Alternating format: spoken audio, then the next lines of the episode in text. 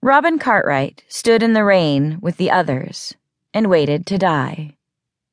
In her shaking hands, she held a machete, its long blade dripping water onto the grass and weeds at her feet.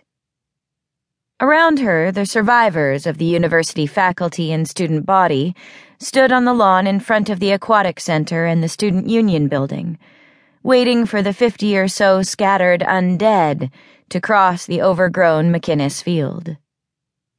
Robin, like the 33 living people spread out around her, was soaked to the skin and exhausted. Days of fighting the undead and scrambling to build barricades, blocking off roads and alleys, locking doors and putting up fences had led to this moment. These were the last of the undead inside the boundary that the survivors had established. If they could kill them all, they would be safe. If not, they would all die horribly in the next few minutes. There's so many of them, Robin said, shivering as she stared at the lurching crowd of rotting, animated corpses.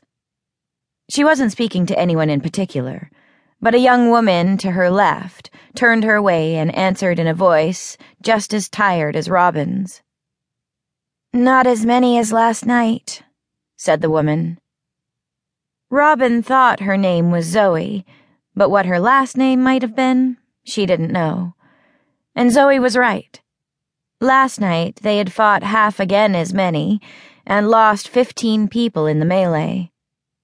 Robin just nodded and turned back to watch the dead approaching. She rested while she could. Her arms and legs ached with fatigue. Her heart was sick with fear and despite that, she thought if she closed her eyes, she might fall asleep on her feet. The rain intensified, sending icy trickles down her spine, along her limbs. Someone was yelling over the downpour. Get in line! Close up together, come on! Shields to the front! Robin thought it was Todd Larson doing the yelling. He was a jock, a big blond guy with a square jaw. Todd had emerged as a leader in this mixed group of athletes, academics, and science students. He'd cobbled together something he called tower shields, big rectangles of heavy plastic or sheet metal with handles bolted to one face.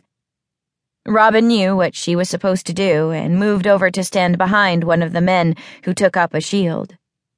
Robin was the killer here the one who swung her machete into the skulls of the dead things that had come to devour the living. The man held the tower shield in place, pressed to the shields on either side of him. A solid wall formed this way, though not as neat as a Roman army would have done it. This was the way they hoped to stop the undead. Hi, Jamie from Economics, she said to the man. Hello, Robin from Astrophysics, he replied tiredly. He had a smear of grease across one cheek, and his thin beard had gray in it. He might have been a professor rather than a student, but the distinction had lost meaning weeks ago. All that mattered was that he was alive. He was also the same height as Robin, so she wouldn't have to reach up to swing over his shield at the undead. Here they come, Todd shouted, holding on to a shield himself. Where he got the energy to shout, Robin couldn't imagine.